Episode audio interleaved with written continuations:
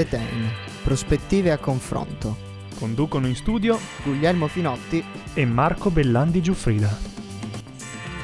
Buonasera, buonasera cari ascoltatori, benvenuti, benvenuti a questa nuova puntata di ZN in prospettiva a confronto. Sono di nuovo io, ho shippato di nuovo al buon Marco Bellandi la eh, l'onore, l'onere di introdurre la puntata, la nuova puntata di questa settimana.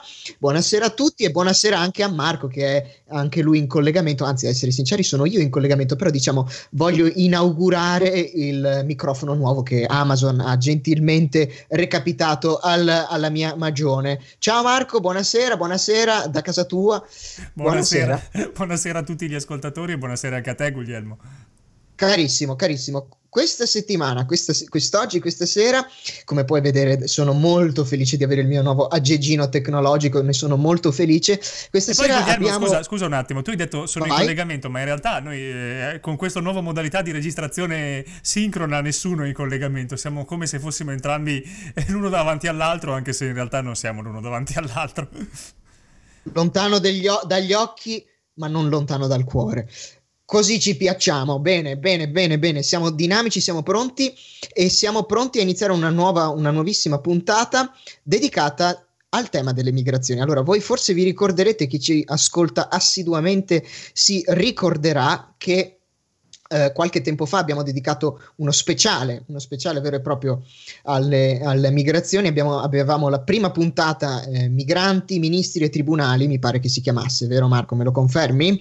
Eh, sì, esatto, avevamo, eh, avevamo, intitolato la puntata proprio in quel modo perché insieme a eh, Matteo Villa prima e il professor, l'avvocato, pardon, Rocco Todero poi avevamo analizzato da un lato i dati, fino a quel punto era, mi sembra, fine gennaio del 2020, eh, i dati relativi all'immigrazione Dall'altro, insieme al professor Todero, avevamo analizzato invece la questione, che ai tempi era molto molto calda, um, del, riguardante il, eh, la, l'autorizzazione a procedere che il Senato aveva appena votato eh, nei, confronti, nei, confronti, di Salvini per sequestro di persona nel caso relativo alla nave, alla nave Gregoretti.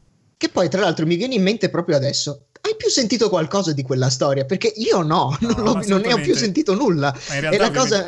eh, ma ovviamente poi col fatto che il coronavirus, coronavirus, ha cambiato un po' le nostre vite e ha cambiato anche le vite dei tribunali, eh, diciamolo, sia giusto civili che penali, che si giusto trovano praticamente fermi. esatto, che si trovano praticamente fermi. Eh, credo che ci sarà bisogno di aspettare, insomma, che tutta questa Diverso. situazione si, si, stabilizzi dal punto di vista sanitario per poi vedere che cosa, che cosa accadrà anche su quel fronte. Ricordiamo ma però, frattempo... da questo punto di vista voglio citare no, aspetta un attimo, vorrei citare anche una, l'opinione che ha, ha, sul caso, per esempio, una, una, una, cara amica di questa trasmissione che è Vital Bazzolini, che ritiene per l'appunto che in realtà il, il caso è più vicino anche all'archiviazione eh, di quanto lo sia un, ad una prosecuzione dello stesso poi, poi in, sede, in sede giudiziaria perché non ne sono sorpreso, ma per, mi, mi, domando come. Comunque, nel frattempo, i tribunali si saranno anche fermati eh, però i decreti amministrativi interministeriali non si sono fermati perché eh, tra un DPCM e l'altro, eh, visto abbiamo già parlato di, queste, di questa pratica di eh, legiferazione riguardante ai tempi del coronavirus, c'è stato anche qualcosa sulla migrazione, ovviamente c'entra sempre qualcosa il Covid, però il tema tocca la migrazione in modo diretto ed è di questo di cui parleremo questa sera. Perché che cosa è successo, Marco? Beh, è successo che il 7 aprile del 2020, con un decreto interministeriale, di fatto l'Italia è stata dichiarata un porto non sicuro a cagione per l'appunto scusate questa terminologia un po' antiquata, eh, del, del, fatto che il coronavirus in Italia si, eh, si stesse diffondendo in maniera abbastanza, abbastanza larga. Eh, sulla legittimità costituzionale e eh, in conformità anche al diritto internazionale di questo decreto parleremo con il professor ehm, Francesco Munari, professore di diritto europeo internazionale eh, all'Università di Genova, proprio in chiusura di questa trasmissione. Però, eh, caro Guglielmo, la prima parte di questa trasmissione eh, sarà occasione sia per noi sia per, no- per i nostri ascoltatori di analizzare che cosa sta succedendo sul fronte immigrazione sia in Italia sia in Europa. C'è un problema di cui nessuno, eh, caro Guglielmo, purtroppo sta parlando, cioè il fatto che mentre tutti eh, gli italiani e tutte le persone che si trovano sul territorio italiano, per meglio dire, si trovano a vivere una situazione di distanziamento sociale che tutela anzitutto eh, le persone stesse, i migranti mm-hmm. che si trovano all'interno di strutture come i CPR eh, o i centri per l'espatrio eh, si trovano a vivere delle situazioni di convivenza forzata e quindi non possono di fatto eh, insomma, godere anche del, del, distanziamento sociale che sarebbe appunto protezione loro, di cui invece tutti gli italiani in qualche modo stanno eh, beneficiando. Eh, sì, utilizzo il termine proprio beneficiare perché al di là di tutti gli aspetti negativi che può avere il, il distanziamento sociale, e noi ne abbiamo parlato molto spesso in questa, in questa, trasmissione, certo, ne abbiamo sempre fatto molta sensibilizzazione, non dobbiamo mai dimenticarci che per adesso è francamente l'unica possibilità che abbiamo per difenderci dal coronavirus in assenza di un vaccino. E il fatto che questa possibilità venga negata ad una categoria di persone che purtroppo dalla politica italiana è considerata ormai quasi unanimemente più un problema che, che altro, è secondo me sintomo di come questo paese stia transitando in modo, direi, sempre più evidente verso una forma di democrazia che assomiglia più alla democratura che, che ad altro. Però questo ovviamente è un'opinione che, eh, di cui mi assumo tutta la responsabilità. Però quando si cominciano Beh, diciamo a non rispettare che... più i diritti umani, un attimo, quando non si cominciano più a rispettare i diritti umani, perché si convince, si convince che esistano delle persone inferiori perché provengono da altri paesi o hanno la pelle di, di colore diverso, perché questo è il problema. Ok? Sì, stiamo, stiamo, davvero transitando verso qualcosa eh, di cui difficilmente vedremo, vedremo la fine.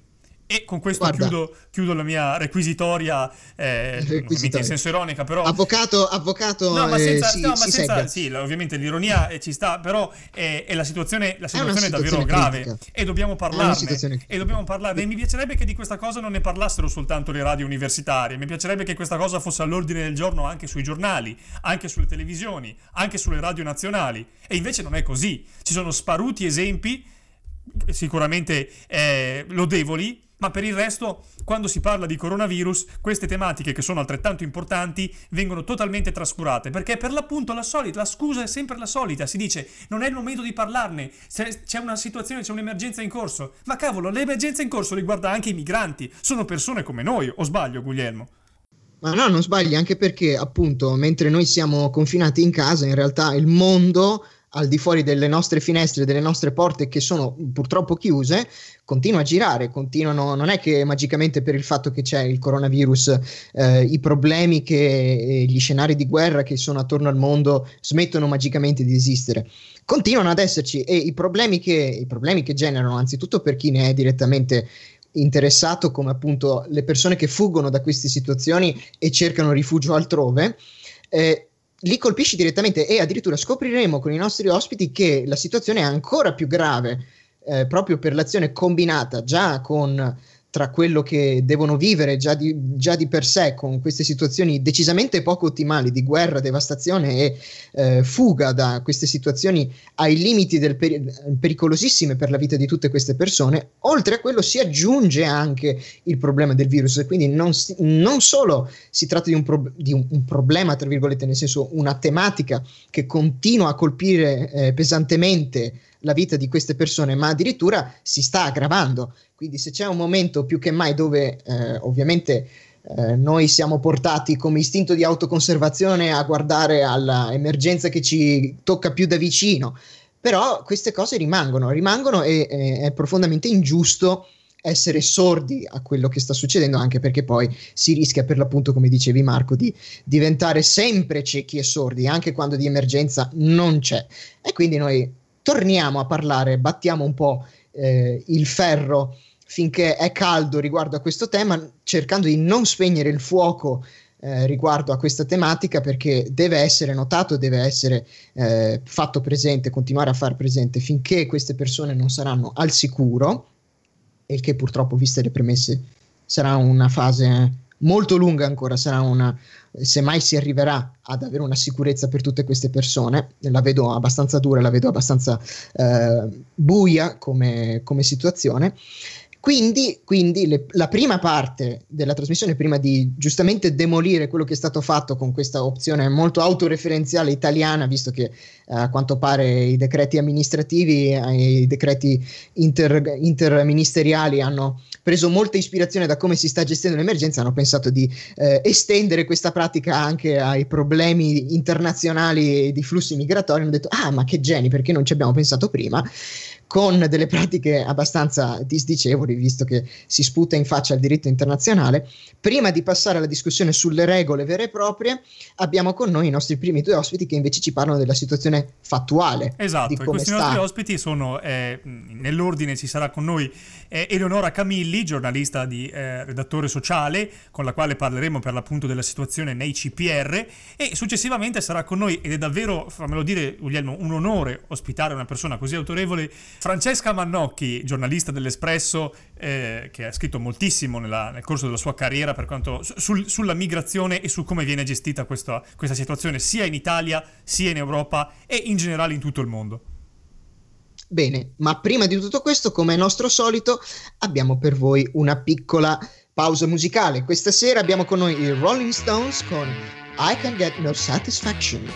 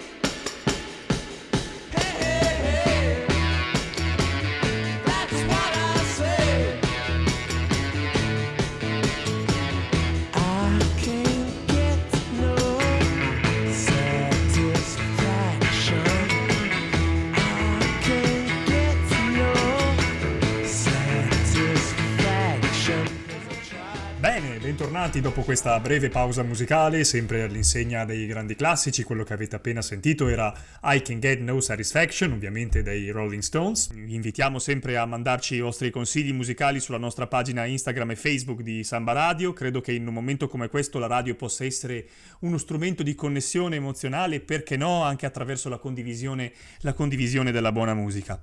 Ma eh, come vi avevamo anticipato all'inizio di questa trasmissione, ci ha raggiunto in collegamento per parlare del tema eh, di questa puntata, cioè dell'immigrazione ai tempi del coronavirus, Eleonora Camilli, che saluto subito e a cui do subito il benvenuto. Buonasera Eleonora.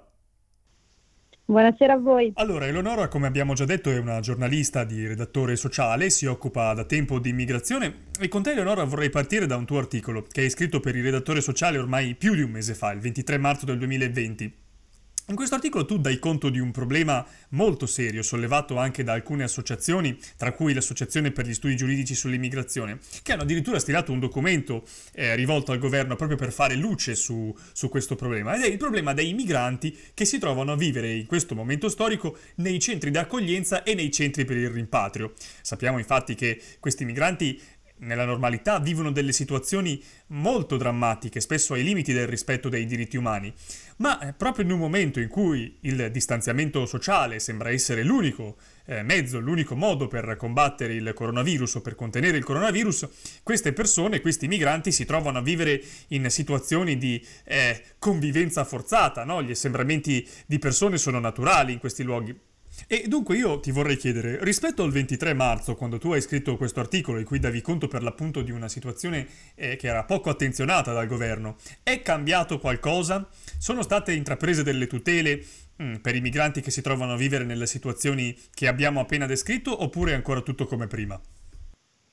Allora, eh, come dicevi giustamente tu, fin dall'inizio, da quando è iniziata questa situazione di emergenza sanitaria in Italia, un po' tutte le organizzazioni che si occupano di tutela di diritti delle persone migranti e non solo, hanno chiesto che fossero disposte delle misure particolarmente eh, accurate in luoghi di prossimità forzata, quindi sicuramente i centri d'accoglienza, eh, ma anche i CPR, gli hotspot, c'è la questione enorme dei ghetti dove vivono i braccianti al sud, in alcuni posti non c'è neanche l'acqua potabile, quindi ehm, al di là della necessità di rispettare il distanziamento sociale, che è molto difficile in questi luoghi, c'è anche una questione di poter seguire tutte le norme igieniche previste appunto per evitare il contagio da coronavirus. Ehm, le organizzazioni si sono fatte sentire, hanno alzato la voce, hanno eh, stilato il documento che ricordavate e di cui abbiamo dato notizia. Nei fatti eh, la situazione non è molto cambiata, nel senso che si eh, procede un po' a macchia di leopardo. Eh, in quel documento eh, venivano richieste una serie di misure che ehm, diciamo, attengono anche a del, dei cambiamenti della legislazione, perché per esempio per i centri d'accoglienza in questo momento abbiamo un problema di ehm, sovraffollamento in alcuni centri proprio perché eh, il decreto Salvini, le normative che ci sono state col precedente governo hanno favorito i grandi centri a discapito di un'accoglienza in piccoli numeri. Quello che viene chiesto in questo documento, tra le altre cose, è di ritornare ad un'accoglienza diffusa fatta in piccoli numeri, di far rientrare in accoglienza le persone che in questo momento eh, per eh, effetto di quella legislazione sono fuori dai centri d'accoglienza, quindi bisogna mettere mano alla normativa. Per ora eh, non si sta facendo questo, si stanno cercando delle soluzioni, per esempio sulla questione dei braccianti si sta riflettendo su una regolarizzazione, ma mh, molto ad hoc. Eh, per il resto in alcuni centri si, sta, diciamo, si, stanno prendendo le misure previste dal DPCM eh, per, la, per, evitare il contagio, diciamo, ognuno un po' cerca di, eh, di, fare quello che meglio riesce a fare. Eh, nei casi in cui ci sono stati dei contagi, abbiamo saputo della positività di persone in centri, eh, qui a Roma c'è stata la zona rossa per un palazzo occupato dove vivono circa 500 persone. In quei casi eh, le autorità sono intervenute isolando le persone positive cercando di dislocare le persone. Però eh, diciamo una, una un prassi eh, nazionale su questo ancora non c'è. Beh, certamente, quindi direi un problema che dovrà essere affrontato anche, anche, anche al più presto da questo punto di vista. Guglielmo, tu hai una domanda, giusto? Certo, certo, certo Marco. Intanto buonasera, buonasera anche da parte mia.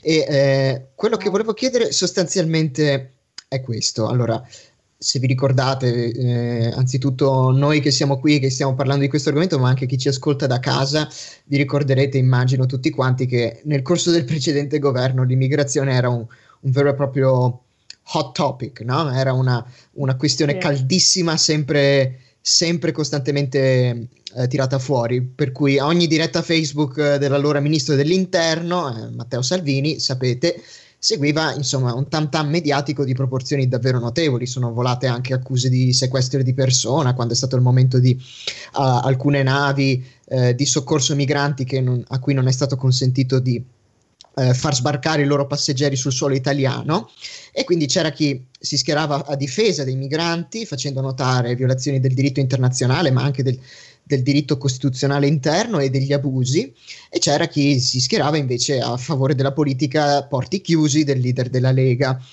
E, ma già con il cambio di governo, prima che esplodesse la questione coronavirus, che oggi la fa abbastanza da padrone, improvvisamente la presenza della questione migrazione nel dibattito, nel dibattito politico è, è, scemata, è andata scemando parecchio, quindi oh gioite, tutto è cambiato, i problemi sono alle nostre spalle, evviva, oppure c'è qualcosa che non quadra, è cambiato qualcosa davvero oppure è rimasto, alcune cose sono rimaste come prima? Ma innanzitutto va detto che negli ultimi anni la questione immigrazione è, um, è, stata molto al centro del dibattito politico, è un tema diciamo, divisivo in questo senso e su cui eh, si fonda molto dello, dello, scontro politico, per cui è quasi eh, diciamo, um, scontato che in un periodo in cui eh, un, una delle parti politiche voglia prevalere, ehm, diciamo, eh, parli di immigrazione. Questo non è successo solo con Salvini, ce lo ricordiamo anche in epoche più lontane. Eh, sicuramente ehm, quello che abbiamo visto nello scorso anno è stato una, catalizzazione dell'attenzione sul tema migratorio, si parlava tantissimo della questione dei porti, degli sbarchi, degli arrivi via mare. Il paradosso è che tutto ciò accadeva nell'anno in cui sono arrivate meno persone. Eh, e non negli anni in cui effettivamente in Italia c'era un numero alto di arrivi. Um, il problema non è risolto eh, per rispondere alla tua domanda, anzi come dicevamo prima molte delle questioni che sono state sollevate dal precedente governo, molte delle normative che sono entrate in vigore proprio per contrastare sia l'arrivo delle persone che eh, la loro accoglienza in Italia rimangono in vigore. Quindi non è affatto tutto a posto e anzi in questo momento di emergenza sanitaria eh, io credo che il, il, coronavirus stia un po' funzionando anche come lente di ingrandimento per farci vedere tutti i problemi che non abbiamo risolto e quanto questi poi gravino su tutta la collettività. Faccio un esempio, c'è la questione appunto di eh, tutelare le persone che si trovano in luoghi eh, in cui eh, potrebbe esserci uh, la diffusione di un contagio e potrebbe essere un problema e quello è un problema per tutti, è un problema di salute pubblica. Il fatto che alcune persone non abbiano accesso alle cure deve preoccuparci tutti, eh, non c'è un prima gli italiani rispetto alla salute, eh, siamo una comunità, siamo una collettività e queste questioni devono essere risolte appunto per il bene di tutti. Certamente, mi è piaciuta molto la, la, metafora che appunto ha fatto lei sulla lente di ingrandimento, eh, sul coronavirus come lente di ingrandimento rispetto a tanti problemi che eh, in questi anni abbiamo anche forse trascurato. Però sì, proprio a tale proposito, eh, per ricollegarmi anche a una cosa che lei diceva, eh, che tu dicevi, scusami, nel, hai risposto alla mia prima domanda, eh, c'è effettivamente una, una, una categoria di persone invisibili anche in questo contesto, cioè quella dei migranti irregolari. Ora, i quotidiani italiani, Corriere della Sera per citarne uno, qualche giorno fa riportavano tutti la notizia di una bozza di legge in 18 articoli nella quale si parla esplicitamente della loro regolarizzazione tramite una dichiarazione di emersione dei rapporti di lavoro. Sappiamo infatti che spesso questi, questi migranti irregolari sono occupati in, in, in, in lavori spesso in nero e anche spesso, anche qui, con poco rispetto dei, dei diritti che invece dovrebbero essere rispettati per tutti, per tutti i lavoratori. Ora, eh, secondo te una sanatoria, come è stata definita questa legge, può essere una soluzione per venire incontro al problema rappresentato dai e per questi, eh, questi, questi migranti irregolari? Allora sì, eh, continuo sulla metafora della lente di ingrandimento perché credo che anche rispetto eh, alla questione dell'irregolarità ehm, c'è un grande tema aperto e c'è un, un tema aperto da anni. Eh, stime, il numero preciso non si sa, le stime sono sempre state intorno alle 500.000. Eh, il decreto Salvini è intervenuto anche togliendo la possibilità di eh, chiedere la protezione umanitaria, quindi di fatto ha allargato anche il bacino degli irregolari in Italia, ma si tratta di persone nella maggior parte dei casi che vivono nel nostro paese da anni. Eh, spesso si sovrappone il tema a quello degli sbarchi e secondo me è molto sbagliato perché si può diventare irregolari perché si perde il lavoro, per esempio, dopo anni che si è sul territorio, oppure perché eh, si arriva con un visto turistico, poi il visto scade e non si riesce a convertirlo in un permesso di soggiorno. Ci sono tantissime casistiche. Mm, sappiamo per esempio che in Italia ci sono almeno 100.000 badanti che sono irregolari, quindi non esattamente persone sbarcate ieri da una nave. Ehm, sulla questione dei braccianti si sta eh, ragionando, non si sta ragionando su una sanatoria per tutti gli irregolari, ma soltanto perché in questo momento con l'emergenza in corso mancano braccia per raccogliere eh, i prodotti agricoli nelle nostre campagne.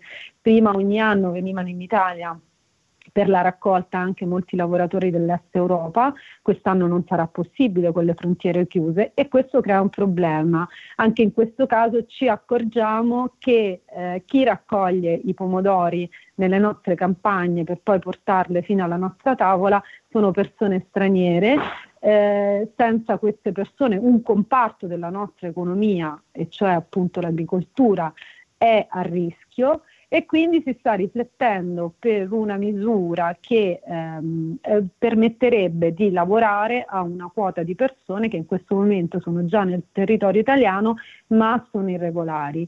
Io credo che sia una misura eh, giusta che vada fatta ma ehm, tenderei a eh, allargare le maglie di questa, di questa normativa perché credo che non risolverà poi tutti i problemi legati al lavoro agricolo e al bracciantato. Appunto, eh, facevo accenno, accenno, prima alle condizioni di vita in cui vivono i, i, lavoratori e i braccianti nelle campagne del sud. Ci sono dei ghetti in cui non manca l'acqua potabile, dove non ci sono condizioni igieniche, dove le persone vivono in vere e proprie baracche. Questa è una questione che, ripeto, va avanti da anni come tante altre questioni e forse in questo momento eh, potrebbe essere affrontata con la giusta diciamo, attenzione che merita.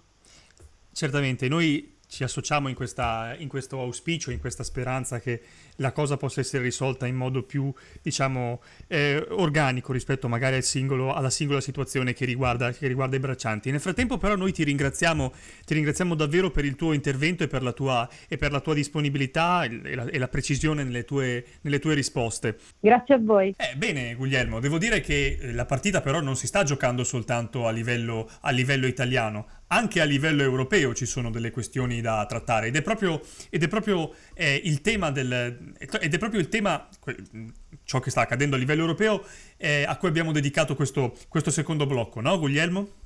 Sì, esatto, esatto, esatto. Quindi espandiamo un po' i nostri orizzonti e passiamo alla nostra successiva ospite che si chiama Francesca Mannocchi, è una eh, giornalista, tra le, le, testate per cui pubblica c'è l'Espresso e uh, oltretutto ha anche uh, pubblicato alcuni libri, a quanto, a quanto, vedo, a quanto mi sono documentato, per quanto riguarda la migrazione. E con lei questa sera eh, espanderemo i nostri orizzonti a vedere che cosa succede in Europa e cosa succede in generale per quanto riguarda i flussi migratori. E con questo darei un caloroso benvenuto e un buonasera a Francesca Mannocchi. Salve, grazie di essere qui con noi questa sera.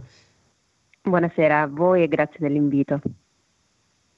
Allora, Marco, prego. Sì. Allora, io mh, ho mh, anzitutto buonasera e mh, è davvero un grande piacere per noi averla, averla ospite. La prima domanda che io le voglio fare è un po' relativa a quello che sta accadendo eh, nei paesi dell'Unione Europea, no? perché nonostante il coronavirus il flusso di migrazioni non si è completamente fermato. In Italia Mm, mm, abbiamo anche accennato prima eh, al caso della, della, vicenda della nave Alan Kurdi che in questi giorni sta un po' occupando anche le cronache italiane. Tuttavia ci sono dei, dei report di vari paesi che stanno eh, bloccando le normali regole sull'asilo. Abbiamo visto che l'Italia si è autodichiarata anche porto non sicuro.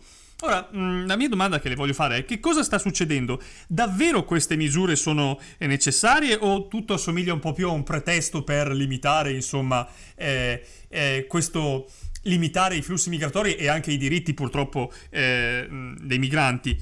L'atteggiamento italiano, poi, questa è la domanda che le faccio, è simile oppure è diverso rispetto a quello che sta avvenendo in altri paesi dell'Unione Europea? Dunque, eh, sono vere entrambe le cose, cioè sono vere che queste misure siano necessarie, quindi la chiusura dei confini eh, a livello globale dal punto di vista della eh, temporanea protezione della salute pubblica, è vero altresì che eh, le medesime limitazioni alla circolazione rendono, stanno rendendo inesorabilmente più difficile per le persone in fuga da guerre e persecuzioni eh, accedere alla protezione internazionale. E stanno sollevando molte domande, molte domande urgenti su quali misure speciali i governi europei debbano adottare per salvaguardare il diritto di asilo, il diritto dei migranti eh, di essere protetti anche in condizioni eh, di eccezionalità, condizioni comuni di eccezionalità. Soprattutto perché non abbiamo idea né noi come eh, cittadini né naturalmente eh, persone migranti in transito o come destinazione nei nostri paesi di quanto a lungo resteranno in vigore queste misure relative all'epidemia di Covid-19 e quindi quando finiranno le limitazioni anche per le richieste eh, di asilo e per gli appelli per le richieste di protezione internazionale. Ehm, come si sta muovendo l'Italia? L'Italia eh, si sta muovendo in mh, drammatica, lasciatemi dire, continuità con le politiche assunte dagli ultimi governi, portandole a esasperazione, appunto la dichiarazione senza precedenti di ritenersi un porto non sicuro, eh, così come pure ha fatto Malta, eh, contravvenendo di fatto ai trattati internazionali che regolano eh, le leggi del mare, che regolano eh, il salvataggio di persone in pericolo eh, e il loro sbarco in un place of safety. Ehm, e ci ricordano e ci rammentano eh, che l'Europa sta, per arrivare alla, alla domanda successiva, sta assumendo rispetto alla tutela dei diritti, delle richieste di protezione internazionale delle persone migranti posizioni molto diverse tra loro. Passiamo quindi dalla Grecia che ha delle misure estremamente restrittive, pur essendo stata fortunatamente parzialmente colpita dalla, dall'epidemia di Covid, eppure ricordiamolo, confine d'Europa, la Grecia, eh, ha eh, sulle isole del Mare Egeo al momento 44.000 persone migranti bloccate negli hotspot. Il caso limite è naturalmente il caso di Moria, un hotspot strutturato per contenere 3.000 persone che ne contiene al momento 22.000, eh, non nell'hotspot soltanto naturalmente ma anche nelle colline circostanti, eh, circostanza che si inserisce in una situazione in cui, come immaginate, il distanziamento fisico non è pensabile, ma le condizioni igienico-sanitarie sono al collasso. Per, per dirne una soltanto, c'è un, sulla carta un bagno ogni 50 persone, una doccia ogni 130, questo considerando e ammettendo che questi bagni funzionino. Come ricorderete, solo due mesi fa, a seguito delle tensioni internazionali geopolitiche tra Grecia e Turchia, la Grecia aveva bloccato per un periodo, per un mese, la possibilità per i nuovi arrivati di richiedere, di fare domanda di protezione internazionale e di richiesta d'asilo. È venuta meno questa condizione, tuttavia differentemente dai cittadini greci, per due settimane gli abitanti del campo sono stati messi sotto quarantena. Significa che non possono spostarsi dal campo, significa anche che le organizzazioni umanitarie non possono raggiungere il campo. Organizzazioni umanitarie che nel caso degli hotspot greci sono stati in questi ultimi anni la sola possibilità eh, dei, de, de, degli abitanti di questi campi di migliorare le proprie condizioni di vita, banalmente di portare acqua sanificata, eh, acqua sanificata che significa avere la possibilità di lavarsi e cucinare, banalmente, perché fuori dagli hotspot non ci sono docce e, e, e i bagni sono appunto, mh, ai bagni provvedono solo le organizzazioni umanitarie perché da quando in Grecia si è insediato un governo di centrodestra, il governo di centrodestra lo scorso anno ha eh, imposto che ai migranti che non siano in regola con i documenti non fosse concessa la possibilità di usufruire del sistema sanitario nazionale. Eh, questa è la posizione della Grecia, per dire posizione totalmente diversa rispetto a Lisbona, al Portogallo governo socialista che si è posto il problema di cosa fare con chi attende il riconoscimento in un momento di emergenza assoluta e ha deciso fino al primo di luglio di quest'anno di regolarizzare i richiedenti asilo nel paese. Regolarizzazione che significa garantire loro l'assistenza sanitaria eh, durante l'epidemia, ma significa anche eh, per dire riuscire ad avere accesso a un affitto legale o a dei documenti e, e quindi anche in questo momento di grande emergenza l'Europa, l'Italia ne è un esempio, appunto eh, è, è, sotto gli occhi di tutti il caso della nave Rubattino eh, che sta al momento ancora ospitando le, le, i 180 migranti nonostante siano tutti quanti risultati negativi al tampone. Quindi ci sono delle situazioni che ci ricordano che ancora una volta, nonostante l'emergenza, l'Europa su un tema così delicato come il destino di migliaia di centinaia di migliaia di persone migranti sul territorio europeo non abbiano posizione comune.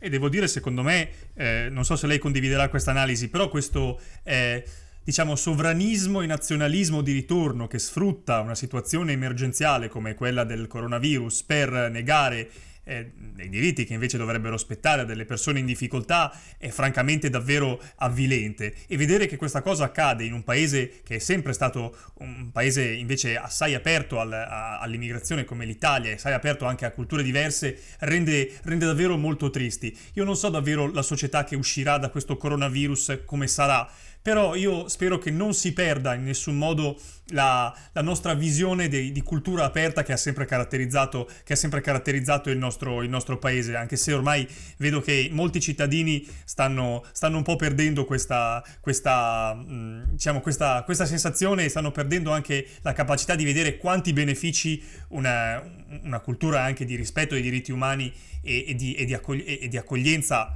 ovviamente eh, oculata di, questi, di queste persone anche in difficoltà può portare, può portare al, nostro, al nostro paese. Guglielmo, tu hai una Anche domanda, perché- giusto?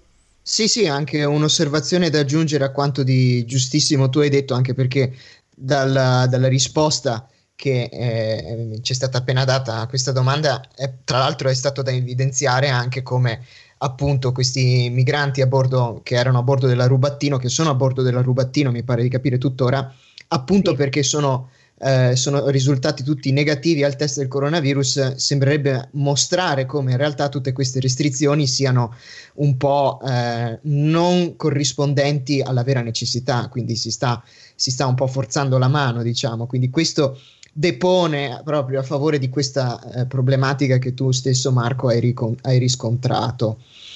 E eh, quindi abbiamo capito sostanzialmente da tutta questa discussione che i flussi migratori, nonostante ciò che sta accadendo, nonostante il Covid, sono ancora in un certo qual modo presenti, funzionanti, non si sono fermati, nonostante in molte parti del mondo ci sia uno stato di lockdown. Eh, tuttavia, viene da chiedersi: questo virus eh, e la sua presenza, la sua diffusione attraverso ormai l'intero globo terrestre, visto che eh, la maggior parte dei paesi più o meno è stata tutta eh, affetta da questa pandemia, questa situazione sta peggiorando ulteriormente la situazione di chi si trova in una situazione di dover emigrare, quindi di chi eh, sta lasciando il proprio paese per varie, varie ragioni, guerre, carestie o eh, impossibilità di, di rimanere nel proprio paese, sta peggiorando ulteriormente la situazione di queste persone che cercano un rifugio altrove?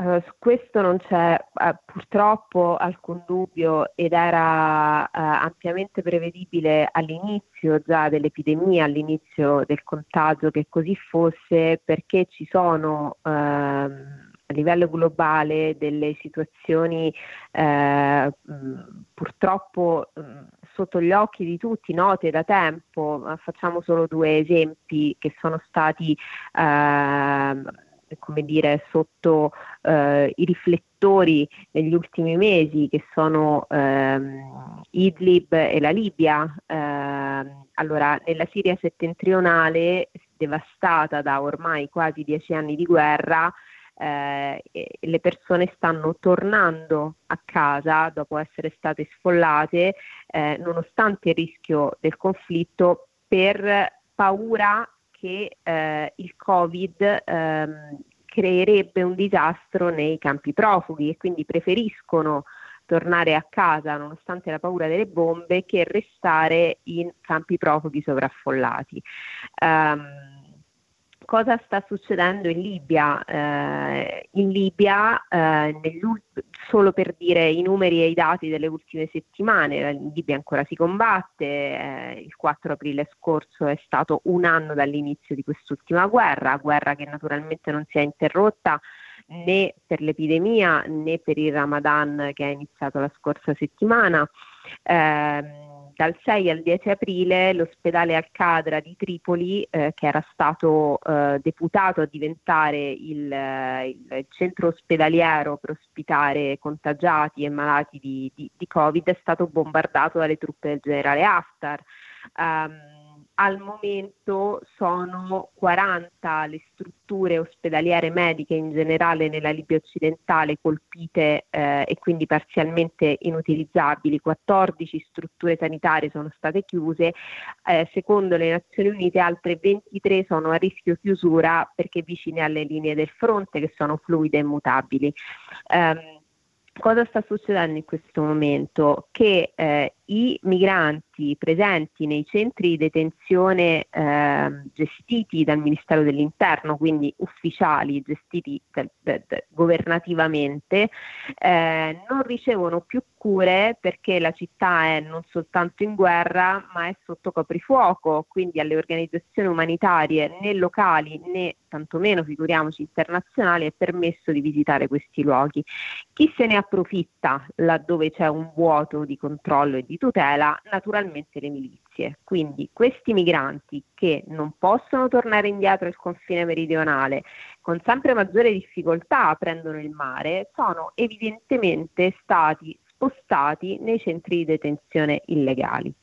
Illegali significa gestiti dalle milizie. Parliamo di migliaia di persone, migliaia di persone eh, per le quali le organizzazioni umanitarie a gran voce chiedono delle evacuazioni umanitarie da anni ormai, eh, richieste sono, per le quali non c'è mai stato un seguito politico naturalmente e i voli umanitari in questi anni purtroppo li contiamo su, sulle dita di, di, poche mani. Sicuramente un numero non sufficiente a garantire la tutela di famiglie, minori non accompagnati che si contano nell'ordine delle migliaia in Libia. Um, Lasciatemi concludere dicendo due cose soltanto. La crisi economica che eh, eh, inevitabilmente deriverà da questa, dall'impatto di questa epidemia, rischia purtroppo di coinvolgere anche l'azione delle organizzazioni umanitarie e delle, delle agenzie delle Nazioni Unite. Questo significa eh, indebolire, infragilire ancora di più le già precarie condizioni delle persone che vivono nei campi profughi o che al momento comunque ricevono un supporto, sebbene minimo, eh, per garantire loro una vita dignitosa e decente. E eh, un piccolo pensiero, breve pensiero in questo mese e mezzo, eh, in questo mese di Ramadan che è appena iniziato eh, e nei paesi musulmani naturalmente far fronte alle difficoltà di questa epidemia in un mese di preghiera, di digiuno, in un mese sacro, eh, purtroppo rischia di affaticare di aggravare ancora di più il peso eh, delle, delle eh, strutture sanitarie di questi paesi laddove le persone si trovano a vivere in, in luoghi sovraffollati come i campi profughi. Esatto, e questo è un problema che effettivamente anche nella prima parte della trasmissione abbiamo, abbiamo eh, grandemente sottolineato con Eleonora Camilli, giornalista per la, il redattore sociale. E noi la ringraziamo, ringraziamo anche lei per, per aver dato questa sua visione, direi molto molto puntuale su un problema eh, serio e che sicuramente dovrebbe trasformarsi, lo dico eh, per quanto mi riguarda, in una battaglia di civiltà per chiunque creda che eh, davvero i diritti umani valgano e io personalmente penso che valgano molto per tutti, non soltanto per chi eh, è più fortunato, anche per chi eh, si trova a, a dover scappare dalla guerra anche per chi in questi anni è stato bersagliato da politiche secondo me criminali che hanno individuato per l'appunto nei soggetti eh, migranti tutti i mali del mondo. Quindi, tra l'altro tra l'altro questo va anche a dimostrare come la situazione già precaria in cui si trovano queste persone ora è ulteriormente aggravata e il fatto che le vie migratorie continuino a essere presenti dimostra come eh, dimostra la situazione in distress, diciamo, quindi la situazione di, di alta disperazione, ma anche semplicemente di grandissima difficoltà che queste persone si trovano a vivere ogni giorno, che stanno subendo per colpa di questa pandemia un'ulteriore batosta e eh, quindi direi che la situazione è altamente critica e merita tutta la nostra attenzione e anche la difesa di queste persone. Certamente, noi quindi ringraziamo, ringraziamo eh, la nostra ospite davvero con, eh, con, di cuore per le parole che ha detto. Grazie, grazie Francesca Mannocchi. Grazie a voi. Grazie le auguriamo, a voi. Una, auguriamo una buona serata. Grazie, buonasera altrettanto. Bene, allora, eh, dopo questa conversazione molto interessante con Francesca Mannocchi, noi eh, vi lasciamo con una piccola pausa musicale e poi torneremo, come vi abbiamo promesso, con il professore Francesco Munari. La pausa musicale questa volta è abbastanza interessante perché a differenza del rock che mettiamo di solito abbiamo deciso di privilegiare un po' il testo no, delle canzoni, non che la musica non, non abbia, non abbia valore, ma in realtà in questa canzone che eh, sentirete il testo è molto importante, è Blowing in the Wind di Bob Dylan. How many roads must a man walk down before you call him a man? Many seas must the white dove sail before she sleeps in the sand? Yes, and how many times must the cannonballs fly before they're forever banned? The answer, my friend, is blowing in the wind. The answer is blowing in the wind.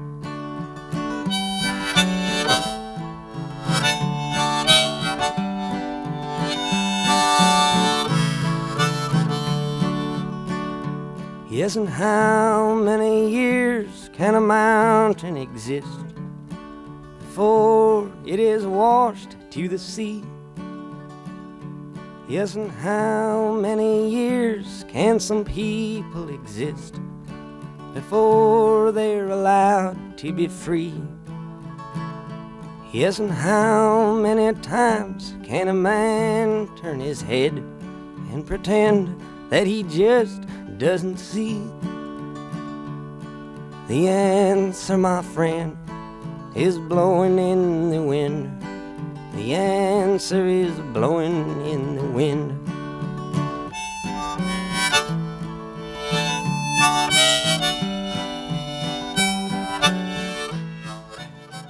Bentornati, bentornati su sambaradio.it dopo questa piccola ultima pausa musicale e andiamo a introdurre l'ultimo blocco, l'ultima parte della nostra trasmissione dove abbiamo parlato ultime, con le ultime due interviste della situazione eh, della migrazione, dei flussi migratori e della situazione italiana ed europea. E adesso andiamo un po' più nel dettaglio, andiamo, scendiamo un po' nel dettaglio, nelle, noi sappiamo, voi sapete chi ci ascolta ormai da qualche tempo, siamo dei giuristi e quindi parliamo, di, eh, parliamo anche di leggi, di quello che ci sta dietro, delle regole che ci sono dietro. Quindi facciamo un piccolo, dedichiamo quest'ultima parte della puntata a un piccolo approfondimento riguardo a quello che è successo sotto un'ottica di prisma di diritto. Semplicemente si poteva o non si potevano fare alcune cose e per fare questa cosa abbiamo invitato in trasmissione il professor Francesco Munari che è professore ordinario di eh, diritto dell'Unione Europea all'Università di Genova e quindi è sicuramente un esperto che ci potrà dare qualche delucidazione sia di quello che succede a livello italiano e europeo, sia anche di diritto internazionale. Quindi, quindi bando alle ciance, diamo un, gra- un caloroso benvenuto, un caloroso buonasera al nostro professore. Buonasera professore, grazie di essere, Buonasera. stato qui con noi quest- di essere qui con noi questa sera. Buonasera a voi, buonasera, grazie anzi di avermi invitato um, a Samba Radio. Allora, caro Marco, io inizierei con eh, la mia piccola domanda che, avevo, eh, che ho per il professore, perché vorrei menzionare un articolo di eh, Repubblica recente eh, che potete trovare sul loro sito web online, che titola Coronavirus, migranti, l'Italia non è più un porto sicuro. Lampedusa, due punti, allarme quarantena. Praticamente il sunto, diciamo, di quello che dice l'articolo è che c'è una situazione molto critica a Lampedusa nel centro di accoglienza, ma soprattutto che eh, c'è stato un decreto di natura amministrativa con cui l'Italia si è sostanzialmente spogliata dello status di porto sicuro, eh, che è quello che permette sostanzialmente nel caso in cui ci sia un'operazione di search and rescue, di- quindi di salvataggio in mare, di eh, permettere alle persone di sbarcare. Quindi l'Italia in questo modo si è spogliata sostanzialmente dello status di porto sicuro che si è giustificata con il fatto che c'è la pandemia. E questa cosa qui sembra un po' mh, autoreferenziale, no? come una decisione. Quindi si fa riferimento alla convenzione di Amburgo, però eh, sarebbe interessante a questo punto capire chi è che può davvero decidere se un porto è davvero o meno sicuro. Eh, è una domanda, giusto? Allora, Sì, sì, sì, partiamo da... Allora, questo decreto è in realtà ehm, abbastanza, se vogliamo mm, definirlo in linguaggio giornalistico, uno svarione, nel senso che il, il decreto intanto mm, è selettivo sulla natura di porto sicuro, nel senso che dice che l'Italia non è un porto sicuro solo per i salvataggi che sono avvenuti in alcune zone del Mediterraneo eh, o diciamo in zone diverse da quelle per le quali l'Italia è invece obbligata a garantire un porto sicuro. Quindi già di per sé questa scelta è strana, nel senso che se io sono ammalato di coronavirus, ammesso che questa sia la razza del decreto, e vengo eh, salvato in acque nelle quali l'Italia, in forza della Convenzione di Amburgo, deve comunque garantire un porto sicuro, allora il decreto non si applica. Questo decreto invece vuole applicarsi per salvataggi fuori dalle acque che si chiamano, eh, secondo la Convenzione di Amburgo, zona SAR, Search and Rescue italiana, ed è sostanzialmente rivolto a che cosa? A limitare un flusso di arrivi di migranti che vengono prelevati direttamente dalle navi dell'ONG, ne abbiamo ampio risalto sui media, la comandante Racchete, la nave Alan Kurdi, Sea-Watch 3, quanti ne volete, perché questi migranti vengono prelevati in acque SAR di altri stati, la SAR è una convenzione ratificata da moltissimi stati del mondo, si sono divisi questi stati pezzi di mare nell'ambito dei quali ciascuno gestisce il recupero di persone in difficoltà, in pericolo di vita e, e siccome tutti quanti sanno che la Libia non garantisce un porto sicuro per mille motivi, i migranti prelevati in acque libiche vengono normalmente diretti verso acque di altri paesi che sono Italia, Malta, Spagna, a seconda dei casi. L'Italia dice noi non prendiamo più questi migranti perché c'è il Covid-19, questo è quello che sostanzialmente vuole dire il decreto. La sua domanda è può l'Italia autodichiararsi stato no, o porto non sicuro? Eh, allora, mh, certamente no, nel senso, il, premesso che non è possibile eh, essere porti sicuri per alcuni migranti e non per altri, eh, già di per sé questo è una contraddizione in, in, in, irreversibile direi, ma il, eh, il decreto eh, il, non può autolimitare le caratteristiche dell'Italia, posto che comunque un luogo sicuro o meglio un luogo non sicuro secondo gli standard internazionali è un luogo dove le persone eh, continuano a rimanere in pericolo di vita o le cui minaccia- libertà fondamentali sono minacciate. Ora, questo non, mh, mh, vale per uno Stato nel quale non, non è garantita la, la, sicurezza delle persone. Ora, l'Italia non mi pare che sia in queste condizioni. Per cui, diciamo, è un messaggio neanche troppo subliminare all'ONG. Eh, non portateci più migranti che non recuperiamo nella zona SAR italiana io sostengo anche che in questi casi non è detto che la Convenzione di Amburgo sia applicabile, cioè eh, non è che l'Italia, siccome è parte della Convenzione di Amburgo, è obbligata a eh, prendere qualunque, o meglio, consentire l'arrivo di qualunque nave ovunque siano stati recuperati i migranti. Come questo non sarebbe concepibile se i migranti fossero salvati, non lo so, nell'Oceano Indiano, eh, analogamente nel Mediterraneo ci sono delle zone di mare dove l'Italia deve operare ed è una zona molto grande, sono 500.000 km quadrati di mare, quindi quasi il doppio del, della superficie del nostro paese ma oltre a quel luogo solo in casi particolari la SAR obbliga uno Stato a farsi carico anche del, del, dell'accoglienza dei migranti. Certamente, lei appunto ricordava che eh, l'esistenza di eh, altri paesi in cui eh, insomma anche i migranti vengono, subi- subiscono un trattamento anche eh, poco rispettoso dei diritti umani eh, rende rende difficile concludere che l'Italia in fondo sia anche in presenza del coronavirus un porto, un porto eh, non sicuro. Però a questo punto mi viene da fare, da, fare, una domanda forse anche un po' provocatoria da questo punto di vista, ma quanto c'è insomma di ragionevole nell'affermazione che il, un'emergenza sanitaria come quella rappresentata dal, COVID, dal Covid-19 possa impattare sulla capacità e sul dovere di accoglienza eh, dello Stato italiano. Cioè c'è un punto in cui possiamo davvero dire che la situazione è tale per cui l'Italia può effettivamente e legittimamente venire meno a questo dovere senza incorrere in tutte le criticità in cui incorre per esempio questo, quest'ultimo, quest'ultimo decreto? No, no, allora dico questo, eh, premesso che appunto l'Italia non è obbligata sempre e comunque a fornire un porto sicuro, questo non è, eh, può farlo per motivi umanitari, a volte è anche doveroso che lo faccia, intendiamoci, eh, non è che uno può eh, bellamente infischiarsene dei diritti fondamentali dell'individuo e dire morite pure, tanto non, non, vi, ho, non vi, hanno raccolto nelle, nelle, nei miei spazi acque, questo sarebbe semplicistico.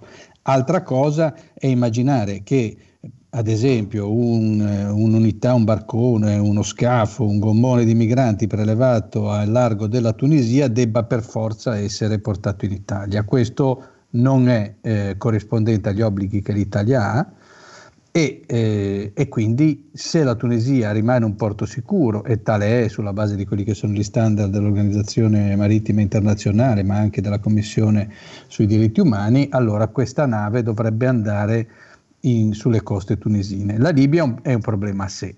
Ciò detto, eh, il Covid di per sé non rende l'Italia un porto meno sicuro, nel senso il porto sicuro è un porto dove comunque i naufraghi non sono più un pericolo di vita. Ora che ci sia rischio di patologie in Italia non è un rischio diverso da, da altri casi. Oggi abbiamo una, una situazione molto acuta, molto grave ma non per questo, eh, come dire, eh, non possono esserci misure diverse, tanto è vero che mh, a, proprio non a caso e a conferma del, del fatto che questo decreto è off- effettivamente un po' fasullo, chiamiamolo così, eh, i migranti in questo momento che vengono salvati nelle acque SAR italiane vengono messi in quarantena cioè ci sono le misure di contenimento che valgono come tutti i cittadini italiani, non che l'alternativa è non ti recupero e ti lascio morire in mare. Cioè, quindi sotto questo profilo il decreto è veramente surreale e dir poco. Ecco.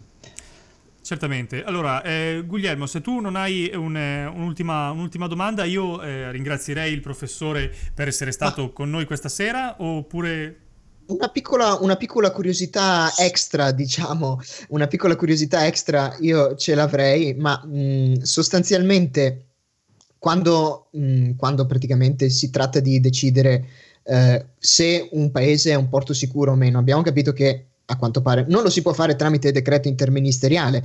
E quindi a questo punto mi verrebbe da chiedere se eh, ci se ne può bellamente diciamo infischiare di questo decreto ministeriale nel momento in cui ci si ritrova davvero a dover salvare delle vite in mare. E anche a questo punto come si fa ad avere una lista?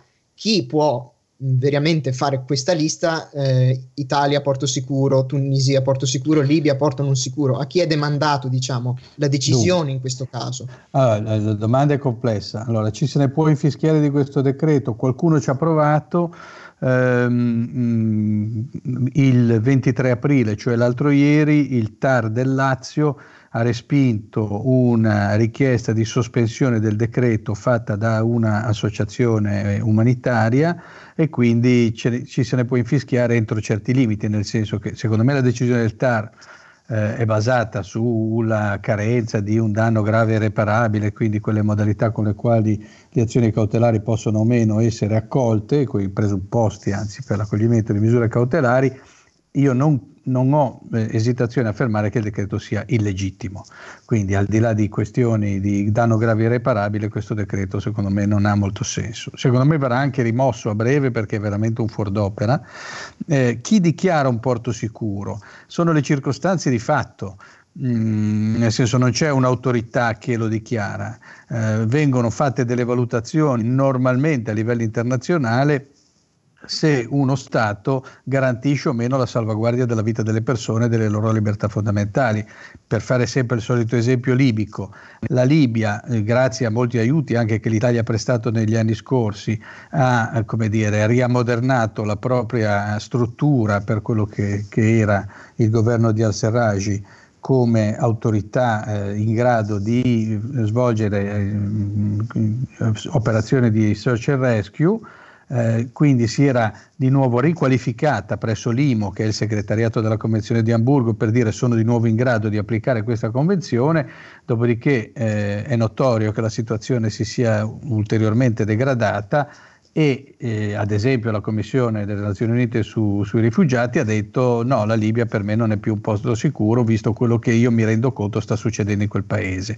Dopo alcuni mesi nei quali c'erano varie interpretazioni anche di natura politica, la Libia è dentro, è fuori, è dentro e fuori, adesso diciamo che è abbastanza generalmente acquisito il fatto che la Libia non possa essere considerata un porto sicuro.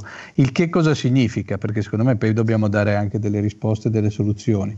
Che se io come nave prelevo dei migranti in zona SAR libica, cioè uno Stato che non è in grado di rispettare la Convenzione di Amburgo, automaticamente questa circostanza non è che va a, ehm, dire, a, a scaricarsi sulle spalle degli altri stati costieri, è lo stato della bandiera della nave che dovrebbe darsi carico di questa situazione. Ora non, non- non torno a parlare del famoso caso della comandante Rachete, ma la- in quel caso la nave Sea-Watch 3 eh, sostò 17 giorni di fronte alle coste italiane, fece un ricorso alla Corte europea dei diritti umani chiedendo di entrare, la Corte europea dei diritti dell'uomo, che certamente non è prona ai- agli interessi eh, degli stati, disse che l'Italia aveva ben operato perché l'Italia in, in quel frangente aveva recuperato alcune persone malate a bordo della Sea-Watch in più, in più ehm, occasioni e quindi la, la vera verità è che quella nave che aveva bandiera tedesca avrebbe dovuto chiedere innanzitutto al proprio stato di bandiera, cioè la Germania, cosa fare avendo recuperato dei migranti fuori da, da una, da una zona SAR di un paese sicuro. Questo non è stato fatto, poi Carola Racchetti è diventata un'eroina, eh, c'è stato lo scontro noto con eh, Salvini e quant'altro, lasciamo perdere, però in, in questo caso del diritto si è fatto un po' strame da una parte e dall'altra. Lo Stato di bandiera dovrebbe essere maggiormente responsabilizzato in questi casi. Quindi se io come Stato di bandiera attribuisco la nazionalità a una nave, mi assumo degli obblighi sul piano internazionale che devono essere rispettati un po' di più. In questo senso, se vogliamo concludere, il decreto forse lancia un messaggio anche a questi Stati ed è l'unica cosa positiva di questo decreto, mettiamola così. Eh, certamente, noi professore la ringraziamo davvero per il, suo, per il suo intervento qui a Samba Radio questa sera e la ringraziamo per la sua disponibilità, davvero sono Grazie parole... a voi. Eh, grazie a lei per, per la sua- per il suo intervento. Con questo, gentili ascoltatori, la puntata di oggi volge al termine. Noi ci eh, ricon- reincontreremo come nostro solito lunedì prossimo, sempre alle 20, sempre su sambaradio.it. Mi raccomando, mettete un mi piace alle nostre pagine Facebook, Instagram e seguiteci su Spotify, Apple Music o Google Podcast. Noi ci vediamo la prossima settimana da Guglielmo Finotti. E Marco Bellandi Giuffrida. Anche per stasera è tutto. Ciao! Ciao!